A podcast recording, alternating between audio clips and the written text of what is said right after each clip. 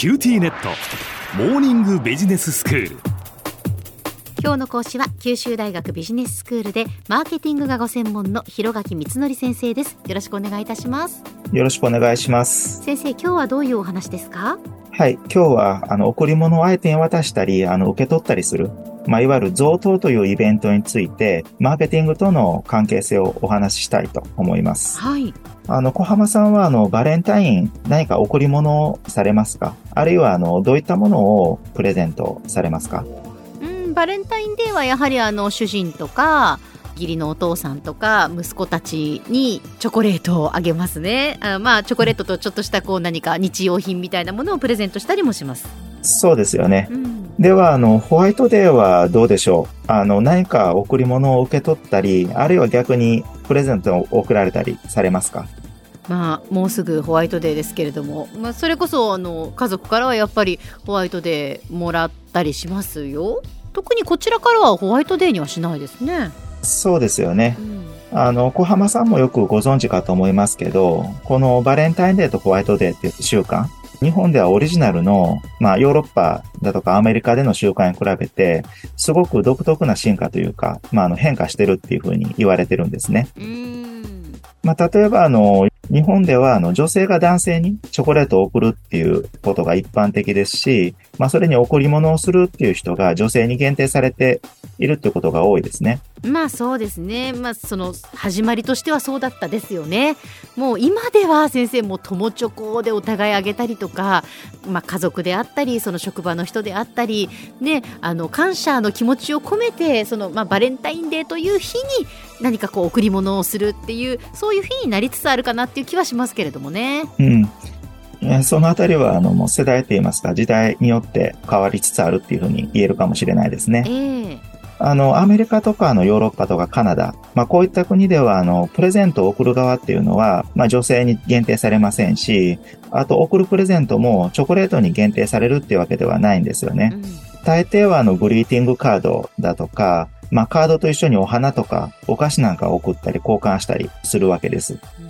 では、あの、小浜さんに伺いたいんですけれども、あの、ホワイトデー、まあ、3月14日のホワイトデーですけど、アメリカとかヨーロッパではどういうプレゼントが人気だと思いますか？え？ホワイトデーって向こうにもあるんですか？もともとあれですよね。ホワイトデーって日本で生まれたというかそれこそ福岡の石村万世堂がっていうそういう話だったですよね。そうですね。あのちょっとした引っ掛け問題で申し訳なかったんですけど あの、ホワイトデーって日本で独自に生まれた日なんですよね。なんかバレンタインデーもらったプレゼントのお返しに、まあ男性が女性に何かプレゼントをするっていうことから、まあスタートしてるわけです。あの、バレンタインデーのような贈り物をする日というか、その贈答の習慣についてもう少し深く考えていきますね。はい。であの、贈り物をなぜするのか、なぜ贈り物をするっていうイベントに意味があるのか、フランスの文化人類学者のマルセル・モースっていう人が重要な研究を残してるんですね。で、このモースという学者さんが書いた本で、贈与論っていう本があります。で、このオリジナルのタイトルは、あの、贈与、まあ、古代社会における交換の形態と機能っていうふうに言うんですけれども、1925年に書かれた本で、まあ、贈り物をするっていうことが人間関係とか社会関係の構築に、あの、どのような役割を果たすのかっていうことについて、まあ、議論してるわけですね。で、あの、以前の収録でもお話ししたことあるんですけど、プレゼントを送る行為そのものっていうのは、経済的に見て実用と非常に無駄が多いんですね。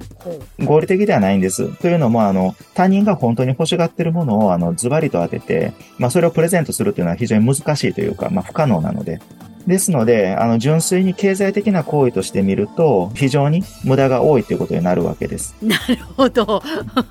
まあ、そういうふうにドライに考えるとそうですよね。そうですね。ええあの、そこでモースはですね、あの、プレゼントを送るっていう、まあ、贈答の習慣はですね、人間のあの、社会関係の構築に役立つから、まあ、行われてるんだっていうふうに考えたわけですね。うん、モースはあの、贈り物にはあの、3つの義務があるっていうふうに言ってるんです。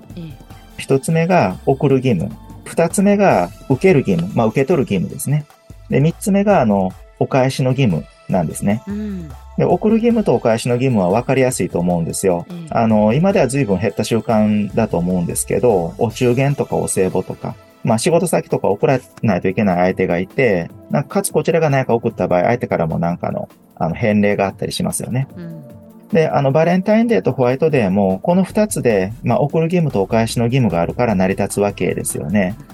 で、もう一つあの、受ける義務っていう言葉がありますけれども、これは何か物を送られた場合に、まあ、よほどのことがない限り、まあ、断れないし、もし、受け取るのをあの、断ったら関係を悪くするってことを意味するわけです。で、こういうふうにあの、送ったり、送られたりする関係のことを誤収というふうに、まあ、呼んでます。お互いに報酬の収って書くってことですか？そうですね。はあはあ、はい。あの、ギブアンドテイクっていう言葉がありますけど、まあ、これはあの、人から何かもらったらお返しをしないと気が済まない？また、あの、お返しをしないと、あの、その人との関係の構築が成り立ちにくいとか、まあそういった習性を、まあ人は持っているっていうことを、まあ意味してるわけですね。で、あの、どうしてあのアメリカやヨーロッパにホワイトデーがなくって、日本にのみホワイトデーがあるのか？まあこの理由ってあの、5週っていう考え方から推測できますよね。まあそうですね。やっぱりねアメリカとかそのヨーロッパではお互いがプレゼント交換をするからもうそこで成り立ちますけど日本のバレンタインだとそのまあもともと女性から男性へっていうことだったからまああえてそのホワイトデーというのを設けたことで男性から女性へ送る機会もやはり作ったっていうことですよね。そうですよね。うん、あの、もしバレンタインの贈り物の習慣が、あの、アメリカとかヨーロッパのまま輸入されたのであったら、まあ男性も女性も互いにプレゼントとかカードの交換をして、まあその日で1日で十分に交習関係が成り立ってるわけですので、まあこの贈答の儀式って終わりなわけです。で、そうなると、まあどんなにお菓子業界がのプロモーションをしようとしても、ホワイトデーは定着しなかっただろうっていうふうに推測できますよね。そうですね。なんかまあちょっとこうね義務とか言ってしまうとちょっと寂しい気はしますけれども まあそれでもその確かにその5週という考え方はまあわかるなと思います。では先生今日のまとめをお願いします。はい。物を送るとか受け取るとかまあそういった贈答の文化はあの人間の社会の構築に不可欠なまあギブアンドテイクというかご習性のもとで成り立っているってことをお話ししました。で、もし企業なり業界団体なりがバレンタインデーだとか、まあホワイトデーのような贈答イベントを作ろうとまあ思うときにはですね、そのイベントが5週が成り立つかどうかっていうのを考えておかないといけないわけですね。今日の講師は九州大学ビジネススクールでマーケティングがご専門の広垣光則先生でした。どうもありがとうございました。ありがとうございました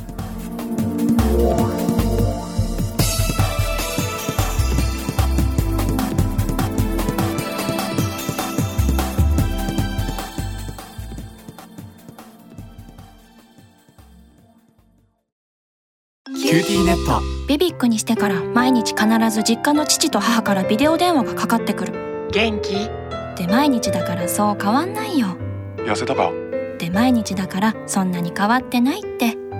早く子離れしてくれ。